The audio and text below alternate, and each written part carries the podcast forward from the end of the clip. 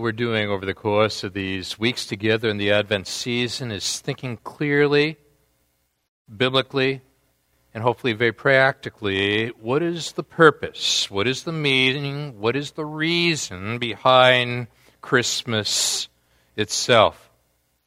Now, when you and I come across these passages in the scriptures where Jesus is describing his mission, as we've noted over the course of these weeks, he's going to use phrases such as, I came to, or I was sent to, or I appeared that. Each of those phrases is meant to describe the purpose of Jesus Christ entering into this world. And when he says, I came, he doesn't say, I was born. And the reason why he does not say that in these descriptions is that he was pre existent. He lived before Bethlehem. And so there will be only one time in his accounts where he will speak of being born, we'll get to that in the fourth week of our Advent series and ask ourselves the question and why? Why did he choose that particular conversation to bring it up? But everywhere else he speaks of, I was sent to.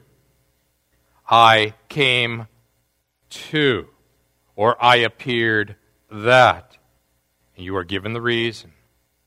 Now, as we noticed last week when we began this little series, in Matthew chapter 5, verse 17 through 20, Jesus had said, Do not think that I have come to abolish the law or the prophets. I have not come to abolish them, but to fulfill them. Now we're coming to his second significant statement, the second strategic teaching, if you will, with regard to this mission of why Bethlehem and why Christmas, as we make our way now to Matthew chapter 20, beginning in verse 17 down through verse 28. And again, what I want you to be looking for is his mission statement, his rationale, his reason, his strategy for why he entered via Bethlehem. And here we begin in verse 17. Now, as Jesus was going up to Jerusalem, he took the twelve disciples aside and said to them, We are going up to Jerusalem, and the Son of Man will be betrayed to the chief priests and the teachers of the law. They will condemn him to death and will turn him over to the Gentiles to be mocked and flogged and crucified. On the third day, he'll be raised to life.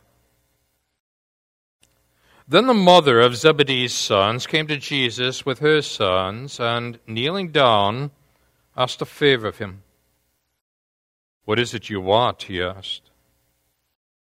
She said, Grant that one of these two sons of mine may sit at your right and the other at your left in your kingdom. You don't know what you are asking, Jesus said to them. Can you drink the cup I am going to drink? We can, they answered. Jesus said to them, You will indeed drink from my cup, but to sit at my right or left is not for me to grant. These places belong to those for whom they have been prepared by my Father. Now, when the ten heard about this, they were, they were indignant, weren't they? With the two brothers. Jesus called them together and said, You know that the rulers of the Gentiles lord it over them, and their high officials exercise authority over them. But not so with you. Instead, whoever wants to become great among you must be your servant, and whoever wants to be first must be your slave, just as the Son of Man did not come to be served, but to serve and to give his life as a ransom for many. I think we're on to something here. Let's look to our Lord in prayer. Now, Father, what we want to fully understand is the rationale, purpose. As our culture keeps changing, what's becoming clear is that people are losing their sense of purpose. This world becomes increasingly irrational. People are wondering what is the meaning and what we need to be drawn back to is the purpose of the one who came into this world, Jesus Christ, and ask, and why?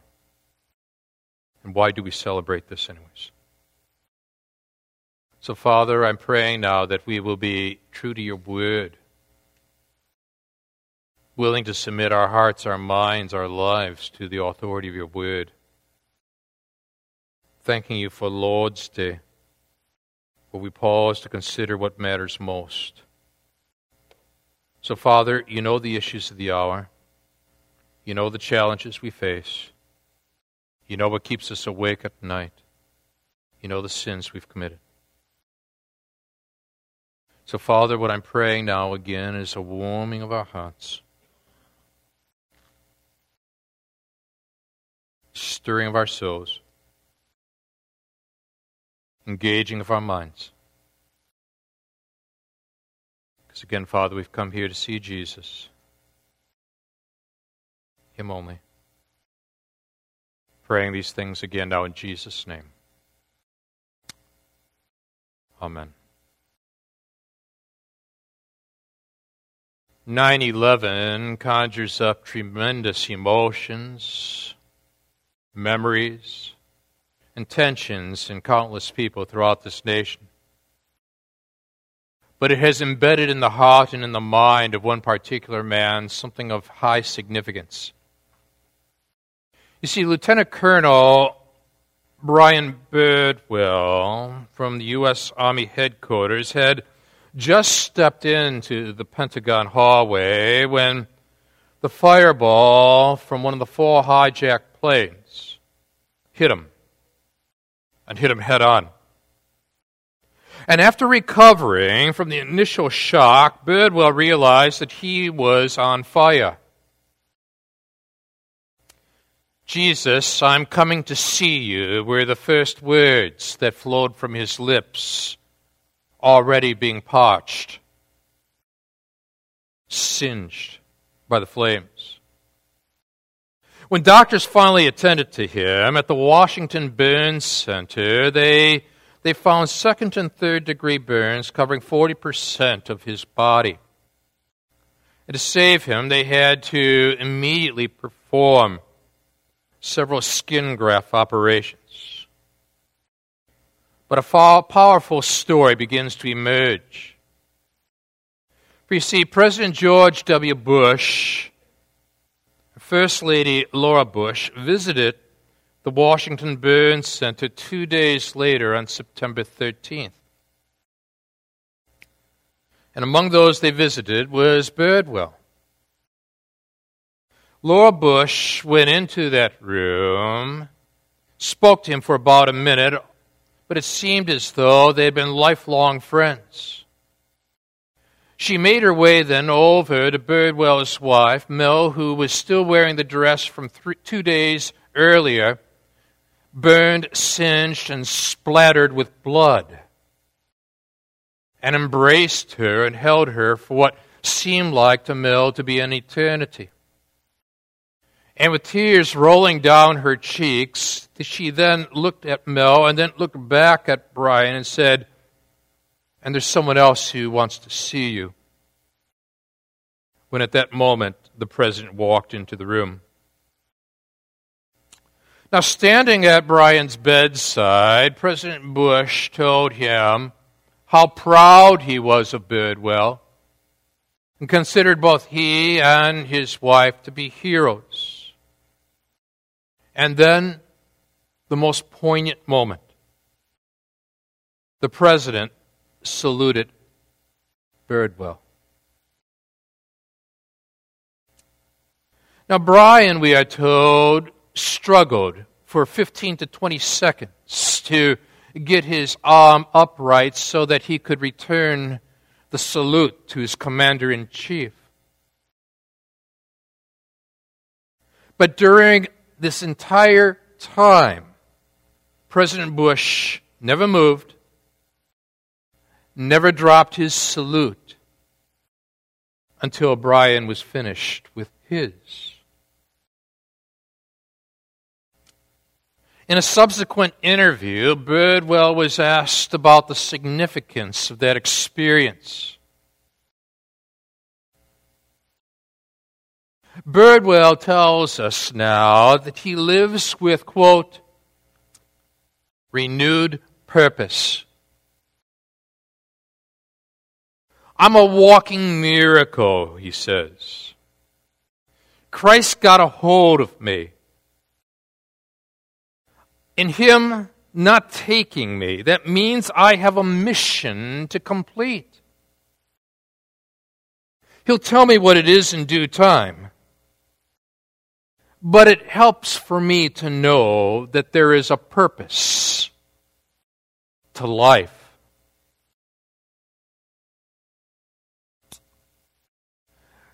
We're examining very carefully the whole matter of a purposeful Christmas. As we noted last week, it's the 10th anniversary of Rick Warren's book, The Purpose Driven Life. But as our argument begins to unfold, our argument is that you will not be able to understand the purpose for your life separate from the purpose of Christ giving Himself for your life. And our meaning is found in a relationship with Christ, not in separation from Christ. So, what you and I have to do now is to look very carefully at this purposefulness, this meaning, this reason that drips all over the Bethlehem scene, and ask ourselves now how can this instruct us to be more effective in communicating what matters most in this growing culture of purposelessness. How do we describe what it means to know Jesus? In this passage, there are two major explanations that I want to extract with you this morning. The first one we're going to phrase like this number one that we need first to explain the plan of Christ's coming the plan of Christ's coming. Now, as we do so, and as we look over these verses, 17, 18, and 19, we've got to understand that these three verses are, in fact, the third major announcement that Christ has delivered to his disciples with regard to going to Jerusalem to die for people's sins. What I want to do is to draw out for you within this plan three essentials, three matters of significance found here. The first is this Christ's plan involves certainty. I want you to follow with me, in fact, underline or circle, if you will, all the wills. Notice how he begins to phrase things. Now, as Jesus was going up to Jerusalem, he took the twelve disciples aside and said to them, We are going up to Jerusalem, and the Son of Man will be betrayed. Number one. And notice the details to the chief priests and the teachers of the law. He is speaking with absolute certainty in advance of what's going to occur. And notice he speaks with such certainty regarding the details of this matter. But furthermore, he goes on to say, they will condemn him, you see, to death. And will turn him over to the Gentiles. And notice again the details here to be mocked and flogged and crucified. Three aspects. And then on the third day, not on a potential day, not down the road, notice the specifics here, notice the certainty here. Notice the absoluteness here. On the third day, he will be raised. You spotted four wills in these verses. Now, what I want to argue for is this it requires complete authority to speak with absolute certainty and then fulfill what has been stated. It requires complete authority to speak with absolute certainty and then fulfill what has been stated. And the climax is to be able to say with absolute certainty, and he will be raised on the third day. Now, you and I may be prone to gloss over this, but this is absolutely astounding. Because if you and I were watching the night of the election, we had various prognosticators telling us what the results were going to be. There were wide ranging predictions. I have one particular in mind that was so far off, and yet at the same time, the person held to absolute certainty. The problem was that this person did not have ultimate authority over the results yet stated with absolute certainty of the results. Now, what we have here is not mere prediction. What we have here is not mere trend analysis. What we have here is a statement that had already been established in eternity past about what was going to happen at this critical moment in time. And then you and I find that all of these details were fulfilled every I dotted, every T crossed. And we are utterly amazed then that Christ's plan involves certainty. This is not mere prediction. He already has established the outcome before it has even occurred. That's your Lord, born in Bethlehem. But now, what I want you to notice, second of all, is that Christ's plan involves a sequence. Suffering first, then glory. Notice here, he suffers, he dies, and then is raised from the dead. Now, the people who had and would, in fact, be applauding him as he, as he rode on that donkey into Jerusalem did not grasp what the Old Testament taught. In fact, it would take Peter some time to put two and two together. But in 1 Peter chapter 1 verse 10 he wrote that concerning the salvation the prophets who spoke of the grace that was to come to you searched intently and with the greatest care trying to find out the time and the circumstances to which the spirit of Christ in them was pointing when he when he predicted the sufferings of Christ and the glories that would follow. Oh, they wanted they wanted the Savior, they just didn't want the sufferings. They wanted political salvation. What they failed to understand was personal sin. Here, then, Jesus Christ is now informing them he will suffer before being raised from the dead with absolute certainty. But it's the third of these now that grasps my attention. That thirdly, Christ's plan involves both Jews and Gentiles. And what now amazes us is that he goes out of his way to explain that he would first be handed over to the Jews, and the Jews then would hand him over to the Gentiles. So there were two significant periods of trials that would occur, and this is exactly what happened. Read carefully. We are going up to Jerusalem, and the Son of Man will be betrayed to the chief priests and the teachers of the law. Happened.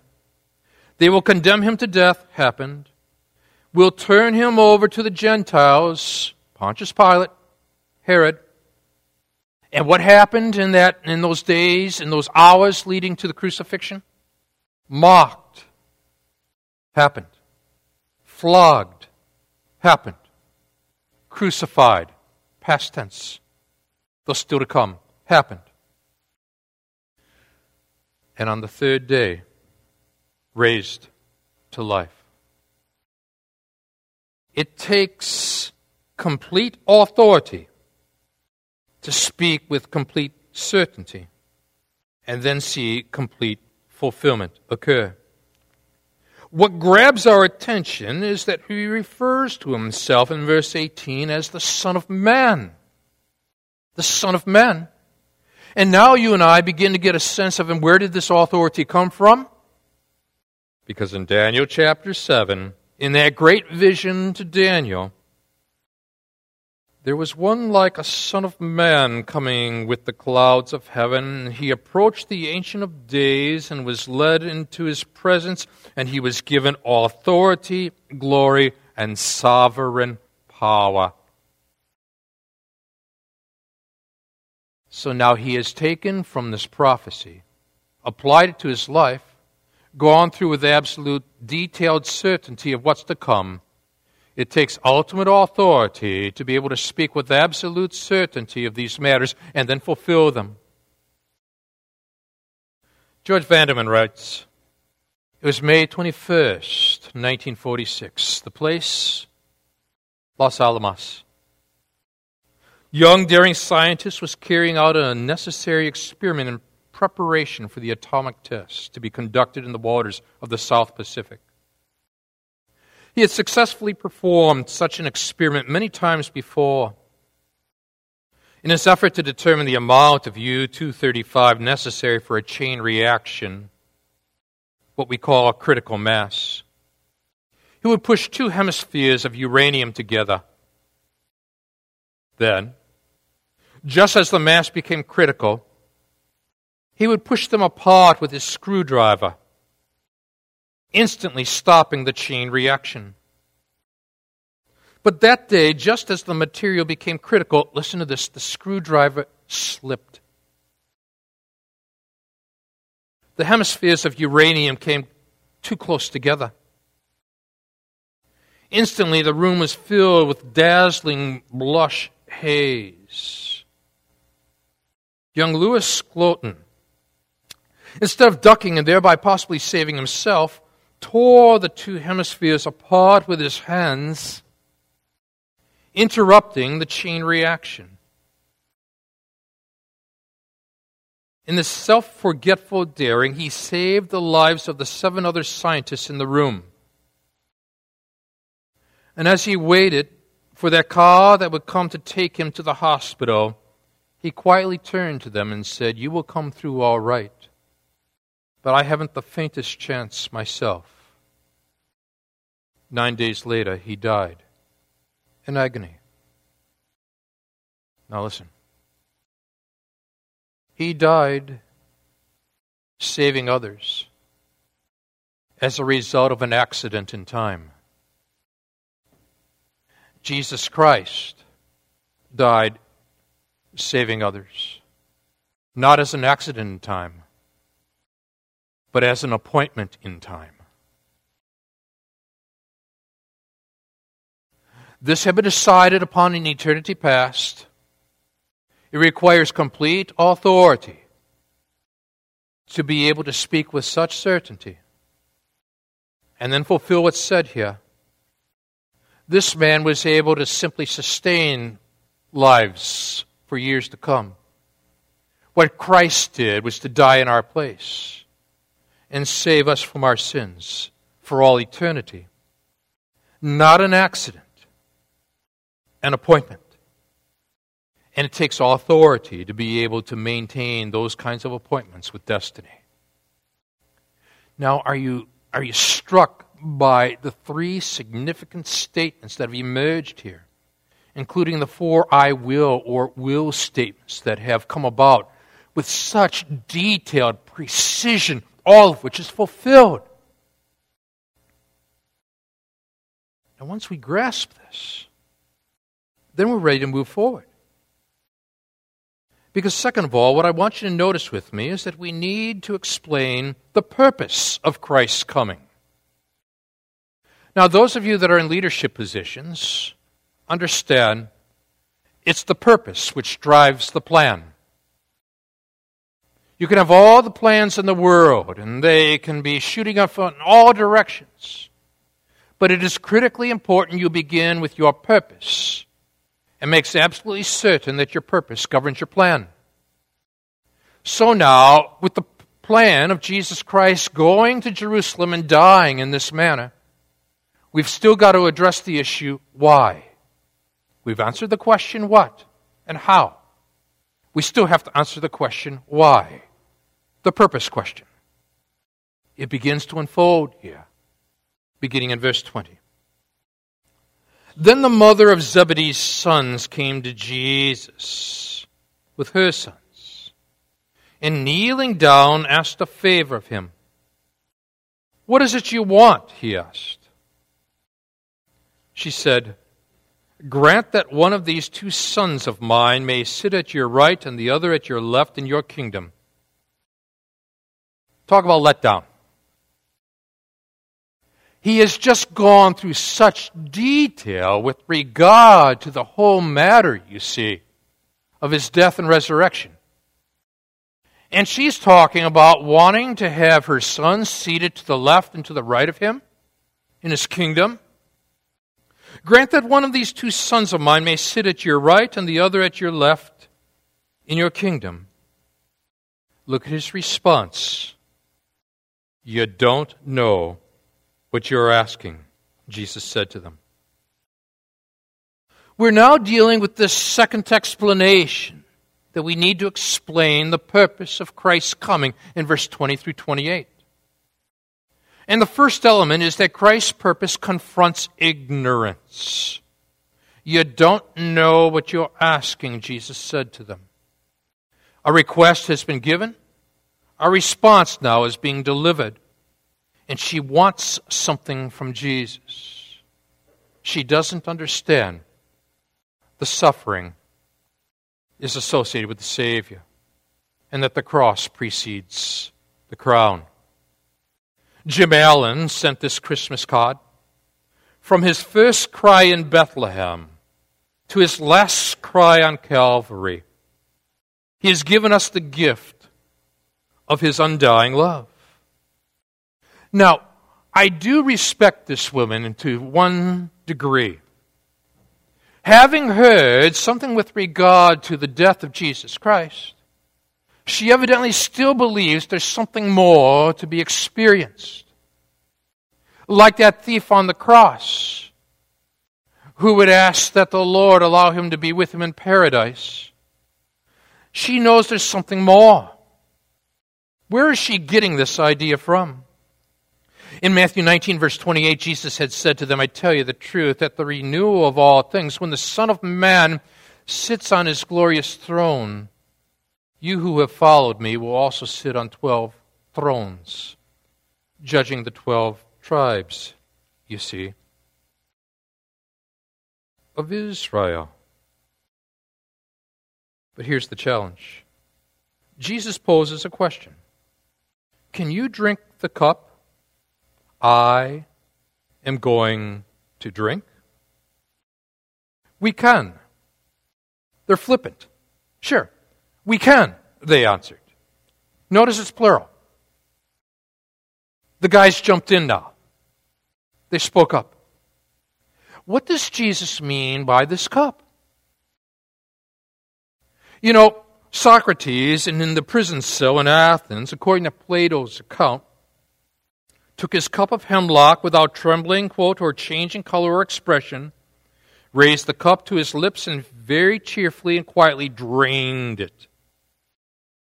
And when his friends burst into tears, Plato tells us, he rebuked them for their absurd behavior and urged them to keep quiet and be brave. And Socrates, sinful, dies in his sins. Compare that with what Jesus Christ cries out in Gethsemane. He falls to the ground, prays that if it is possible, that the hour might pass from him. Abba, Father, he said, everything is possible for you. Take this cup from me. Yet not what I will, but what you will. Here, the sinless one does not die innocent the sinless one dies for our sins. which cup is it going to be? See, now, what we find here in this purposelessness driven world is that people are drinking from the wrong cup. And they've got to ask themselves when they say, drink up and be merry on New Year's Eve, what is the true significant cup that addresses the meaninglessness of their souls as they try to drink away all the challenges of the prior year? The world says drink and forget. But when you partake of the bread and the cup at communion, you drink. And remember, you see.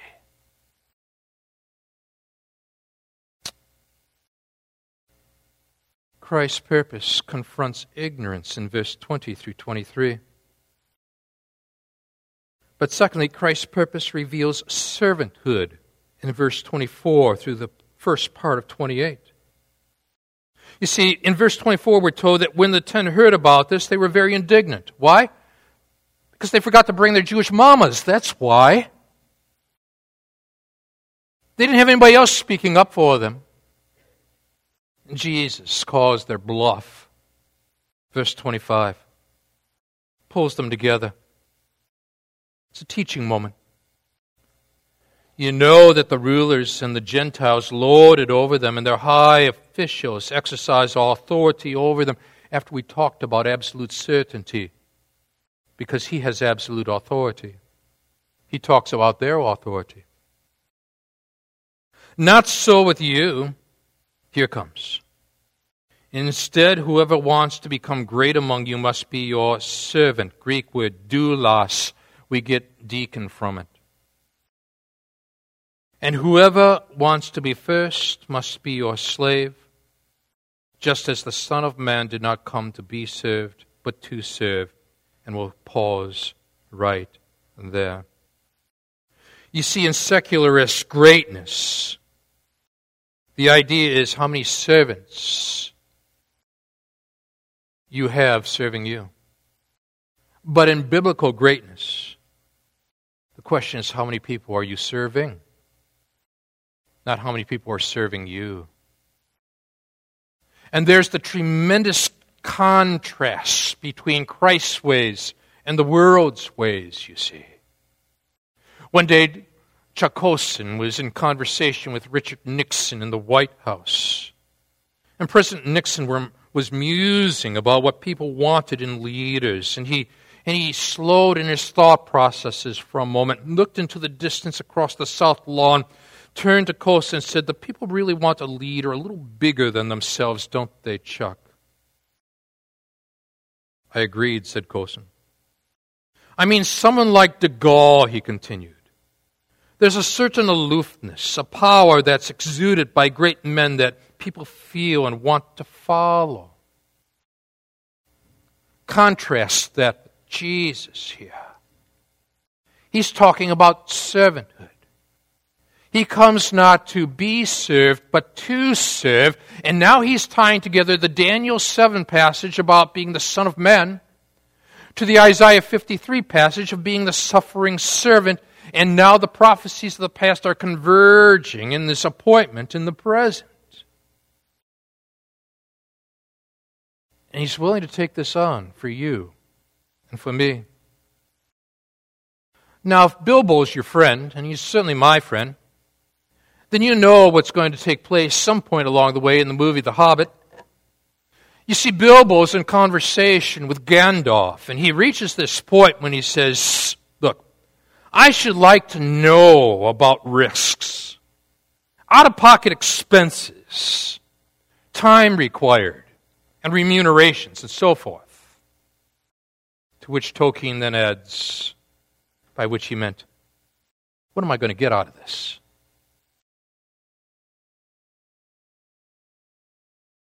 And and am I am I going to come back alive? And you contrast that with the journey of the Savior. See what we're doing? We're merging the eternal plan with the eternal purpose. Look then at how this ends. Look for purpose. Just as the Son of Man did not, here it comes, come to, not born to, come to be served, but to serve and to give his life as a ransom for many. Three twos. Not T double T W O, but three T O's, you see. This is his purpose statement. The thirdly, Christ's purpose is to give his life as a ransom for many. Now, notice here, he says, come to, and then to give. In other words, his entrance and his exit are found in this one verse. His entrance, he came to. His exit, to give his life as a ransom for many. And to say to give my life means he did so voluntarily. They didn't take it, he gave it. He did so substitutionary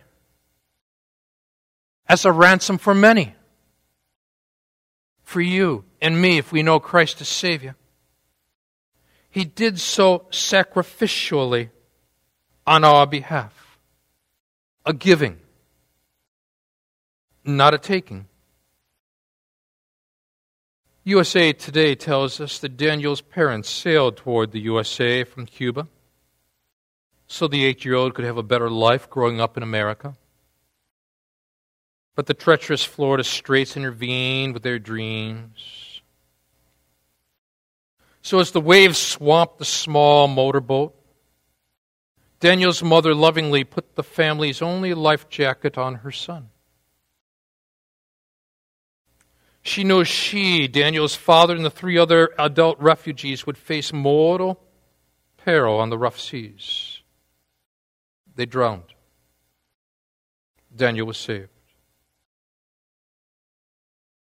My parents are in heaven now, said Daniel. They love Jesus. They saved me. But I know Jesus saved me. And someday, I'll be with my parents. He's connecting the cradle to the crown via the cross. Are you? Birdwell now lives with renewed purpose, we're told. I'm a walking miracle. Christ got me out of the fire. In Him not taking me, that means I have a mission to complete. He'll tell me what it is in due time. It helps to know I have a purpose in life. Salome, James and John's mother, they wanted thrones, one to the left and one to the right of Jesus. But Salome would be standing at that cross and not see her sons, but two thieves. Not on thrones, but on crosses, one to the left and the other to the right of Jesus. The one in the middle, Jesus, died for our sins. The repentant thief on one side died to his sins. The unrepentant thief on the other side died in his sins. Where do you fit into all this? She wanted a throne, and Jesus talked about a cross. And the cross precedes the crown. Jesus told his disciples, You will eventually drink from this cup. James faced his death in Acts chapter 12, verse 2. Not as a substitute for sin, but in identification with Christ. John persecuted, flogged, eventually sent to the, to the Isle of Patmos, Revelation chapter 1, verse 9. What they share in common? A cup. But not the cup of suffering that Christ experienced, the substitutionary work of the cross, but the cup of identification that we experience when we link forces in oneness with Christ. So now, in this culture, where people are wrestling with what's the meaning? What's the purpose? What does it mean? You pull them back to the story of Jesus. Link plan to purpose. Link the person to Jesus. And tell them that Jesus came to be our ransom. Let's stand together.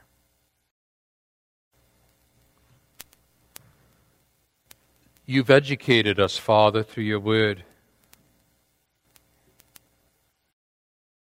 We praise you and thank you, Father. This is a purposeful Savior. I came not to abolish the law, but to fulfill it. I came not to be served, but to serve, to give my life as a ransom for many. So thank you, Father, for the fact that Jesus Christ embraced the purpose, executed the plan, and we've got eternal life if we have put faith and trust in Christ. So now, Father, I pray that the greatest Christmas gift of all has been experienced by each one here. And if there's anyone here who has come perhaps spiritually curious, religiously aware, but up to now has not bent the knee within the heart before the Lord of the universe. I pray now that you'll powerfully speak to that heart.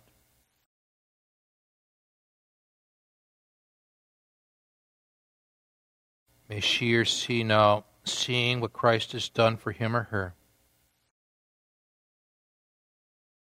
ask for forgiveness for sin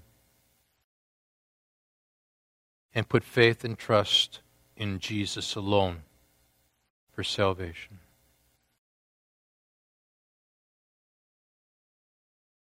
Speak to that heart.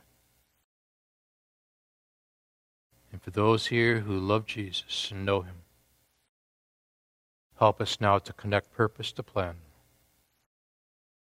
and explain this to those who so desperately need to know Christ as Savior. We pray this now in Jesus' name. Amen. God bless you.